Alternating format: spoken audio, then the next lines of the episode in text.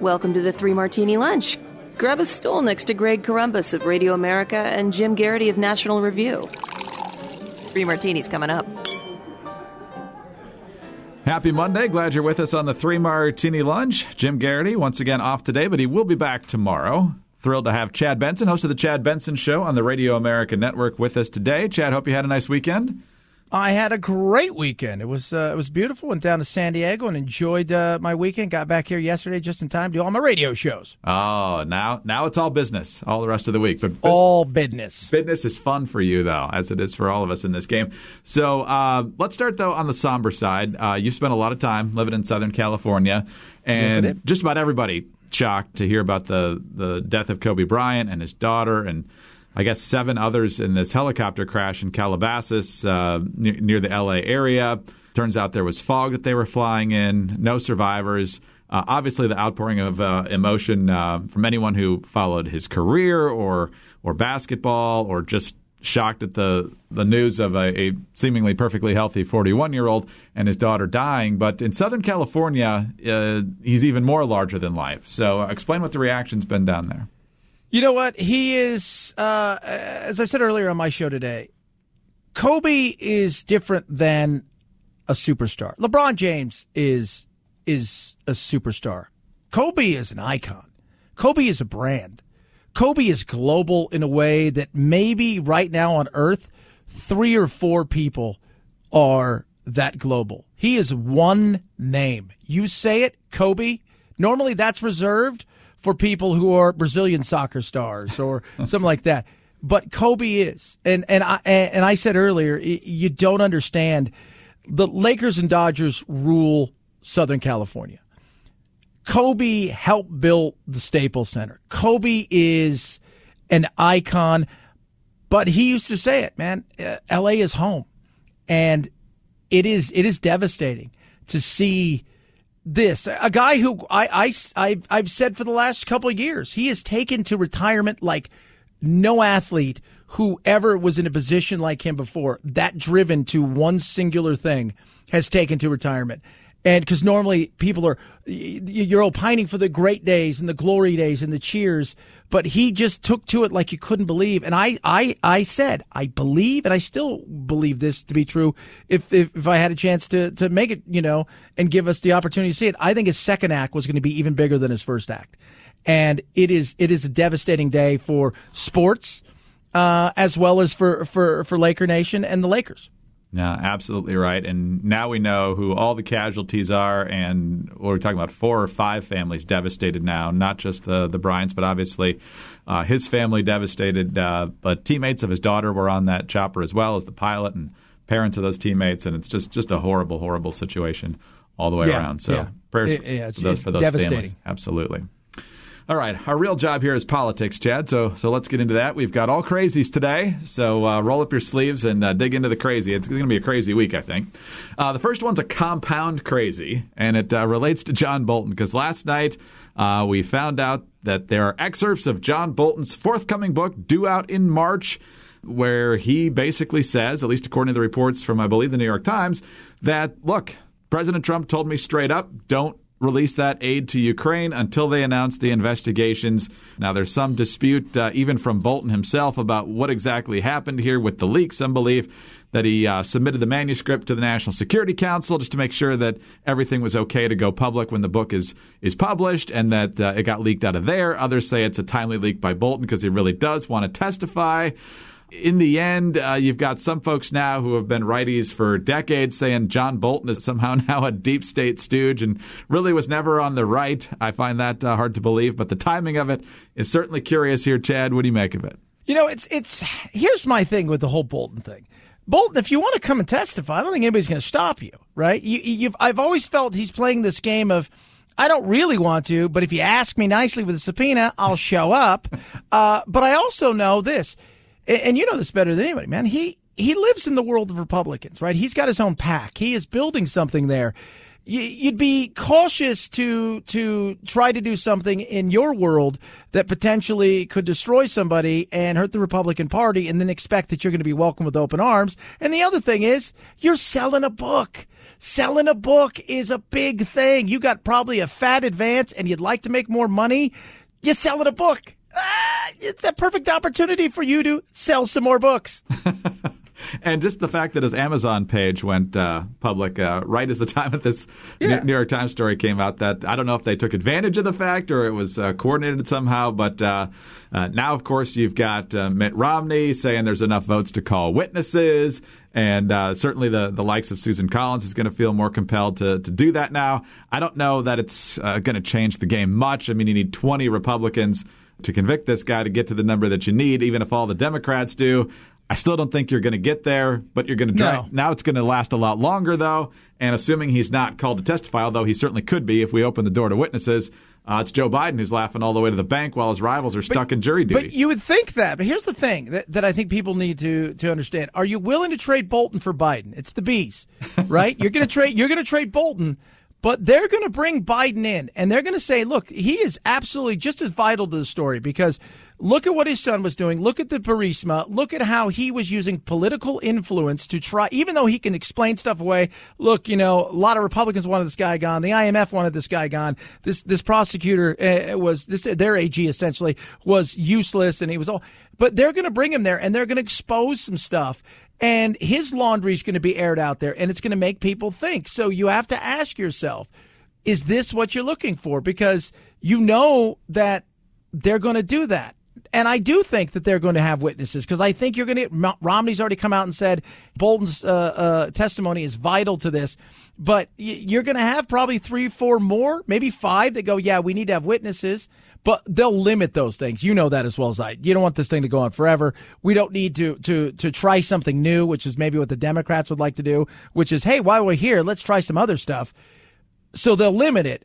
But I think if they invite him, screw the whistleblower. Trump's going to get Biden and Hunter Biden there, and they're going to make it just as uncomfortable. And who does that leave? Leaves Pete Buttigieg out there by himself and Mike Bloomberg and the Yang. Don't forget the Yang. Bloomberg's running ads. Pete Buttigieg is telling pro-life Democrats as of last night, sorry, we're not gonna not gonna really want you around anymore. Uh, and then you've got, so if Biden is sullied, his whole argument is, hey, you know me, you can trust me. I, I'm a return to normalcy, to steal a phrase from Warren G. Harding a century ago. But if he gets all muddy, how much does it actually hurt him, either in his own party or come general election if he's the nominee? Well, I think it hurts him in, in a lot of ways, because I think what he's going to show is, look, you know what? Uh, Trump's going to say, I was here to, to clean out the swamp and to do some of these things. And and here it is. You guys want to go back to somebody who is in bed, not only here, but you're going to go look at China and some of the things he said about that. He's a return to exactly what I said I was wanted to get away from, was this Washington elitist control so much and play this game where both parties are essentially the same, just with different uniforms. And I think that will hurt him. And I also think along the way, it's going to hurt him with, with other Democrats who may say, you know what, I thought about that. But, you know, the only person that doesn't seem to be in it for himself is, is you know, in in the political side would be, Blue, with not Bloomberg, but Bernie Sanders. And, mm, God, he's it's a tougher pill to swallow for a lot of even Democrats uh, on the national stage. So who's going to take advantage of all this? Uh, because as we talked about on Friday, the knives are out for Bernie on the left. Uh, you even got uh, some reports saying Obama might go public for maybe not even pro-Biden, just don't vote for Bernie, because uh, that would be the easiest way for, for Trump to get reelected. And obviously the Democrats don't want that. But uh, on the other hand, you've got votes coming up a week from today. We actually have real people uh, voting in Iowa in the caucuses. Des Moines Register endorsing Elizabeth Warren. I'm sure you've seen the video on social media where, where she dances. And if you've seen her dancing, you don't want to see a lot of her dancing. Uh, and then uh, Amy Klobuchar is the choice of the union leader in Manchester, New Hampshire. But, Chad, I think Jim and I talked about this uh, maybe even the last two election cycles, where we just seem to be in an age now where people don't care that much whether a paper or a, or a prominent person endorses a candidate. Maybe it does in the in these traditional races that start uh, the calendar off, but it just doesn't seem to carry the weight that it once did. What's your take? No, no. First of all, who's reading newspapers? Secondly, uh, I mean, think about what what New York Times came out, and they endorsed both Warren and Klobuchar. Yes. So uh, how much are you paying attention to that? And I don't think a lot of people are paying attention like it used to matter. It doesn't matter anymore like it used to. Uh, now it, it look, there's stars out there that will move the needle far more than newspapers will, especially with the younger generation. And that's why I think Bernie and a few of the others are, they, they poo-poo that. They don't care. And, and think about it. Warren and them, while they want the nomination, in many ways, they're not fighting for the same person as far as their voters. And Bernie voters, and this is something that more and more people need to realize, Bernie voters, fifty-three percent say they're going to not support the nominee. And sixteen percent says no matter who it is. fifty-three percent say no way they're going to do it unless it's, you know, A, B, and C. Somebody who falls in line with almost Bernie's steps, you know, I, I step for step in, in his beliefs. But sixteen percent, almost twenty percent say there's no way. If it's not Bernie, they're not following him, anybody at all. That's scary if you're a Democrat.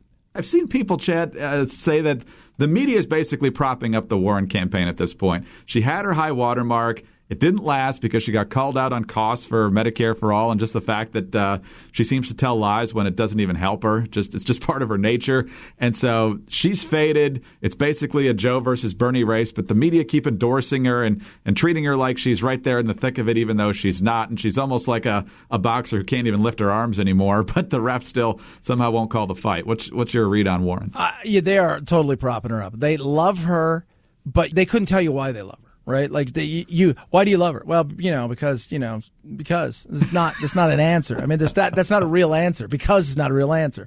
She doesn't, you know, I mean, she, she's been shown on more than a few occasions to be essentially just caught out when asked serious things that she can't give you a real answer on it. She hems and haws. And when she does give you a real answer, it's oh, three, four, five days after the question was asked. And she's gone and tried to prepare for something like the guy who, you know, sideswiped her and asked her about college. But you're there at a Q and A. That's what's going to happen. She is being completely held up.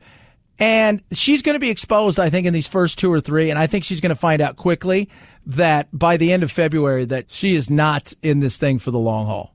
Well, she's the last demographic candidate left on the debate stage. Is that part of it? I mean, it's just white dudes after that, right?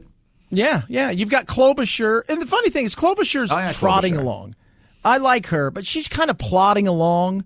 Do you know what I mean? She's not, you know, I don't think she's got the high profile that everybody else does. But I almost feel like the media is trying to make up for Hillary with with Elizabeth Warren. Like, mm. oh, we screwed up a lot with Hillary, so we better make it up to uh, to, to to women through Elizabeth Warren, even though the reality is is she's ill-prepared for this position as far as she doesn't have any of her facts straight. And quite frankly, uh, if you were going to do that three a.m. phone call thing, I'm not sure I want Elizabeth taking that call. Well, two prominent women left in the race for the Democratic nomination. Iowa, extraordinarily important to both of them next Monday, so we'll see how the votes turn out and if uh, both of them actually make it as far as New Hampshire. But uh, if you're looking for a, a podcast hosted by two strong ladies, uh, you want to go with uh, Mock and Daisy from Chicks on the Right. Their new podcast is called the Mock and Daisy Common Sense Cast. They talk about the issues that matter to you. Every week they talk about things from parenting to social media, the dangers of political correctness. That is a big one for them, and the importance of marriage. Yes, men. They're they're pro-men and family values in this crazy world. They're smart. They're funny. They're conservative. And uh, it comes with a dash of politics. They go off on a lot of different uh, avenues and tangents because of the political headlines that they come across. Uh, they say if you want to make America great again, you got to start in your own home. So to find out more about the Mock and Daisy Common Sense Cast, go to chicks on the right dot com or start listening on the Apple Podcast app, Spotify, or your favorite podcasting platform. So, Chad, we're grateful for every listener here at the Three Martini Lunch, of course. Apparently, we're getting uh, more listeners than the impeachment trial is uh, getting viewers yeah. and people paying yeah. attention. There is a Insta poll from Fox five, the Fox uh, affiliate inside uh, D C here. And so it's not a scientific poll, but you got to be paying attention to Fox five to know about the poll. So it, it's a little bit uh, illuminating, I think. According to an Insta poll from Fox five, sixty-three percent of folks in D C haven't watched a lick of the trial. Another twenty-two percent are watching some, and fifteen percent check in for updates uh, from the news, but they aren't watching the televised trial. And so, uh, according to The Examiner, these poor ratings echo Nielsen data that found daily soap operas twice as popular as the impeachment trial. So sixty-three percent not paying attention at all. fifteen percent basically getting uh, notifications on their phone, it sounds like, Chad. twenty-two percent watching some. That adds up to one hundred. No one's watching the whole thing. Let's just break it down. Let's break it down in the reality. First day, eleven point one million. That was combined. S- N C I S got eleven point three million. Young and the Restless, three point seven million dollars. Bold and Beautiful, three point one five million dollars. General Hospital, two point one five million dollars. Days of Our Lives, one point nine five million dollars. Impeachment Trial, C B S, one point five two million dollars. A B C, one point two nine million dollars. Impeachment from N B C, one point two six million dollars on Wednesday. It shows you that the reality is, is nobody's paying attention at all. And the people that are watching it, let's be real, it's it's it's the uber right and the uber left who just want to see their team score points or get mad at the other team, but they've already made up their mind. Yeah, that's exactly it, because I'm not sure who's left to to be swayed here. I mean, the, the polls have been pretty consistent. It's pretty much split right down the middle, just like America is.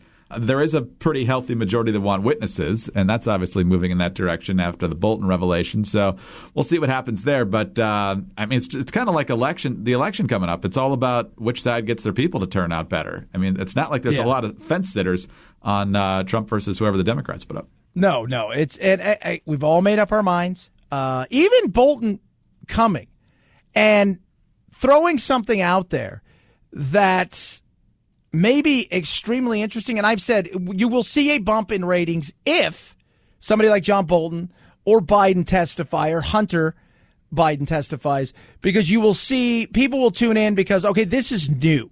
Like what we've heard before is the same thing, just in, you know, you're you're just in a different room wearing a different tie.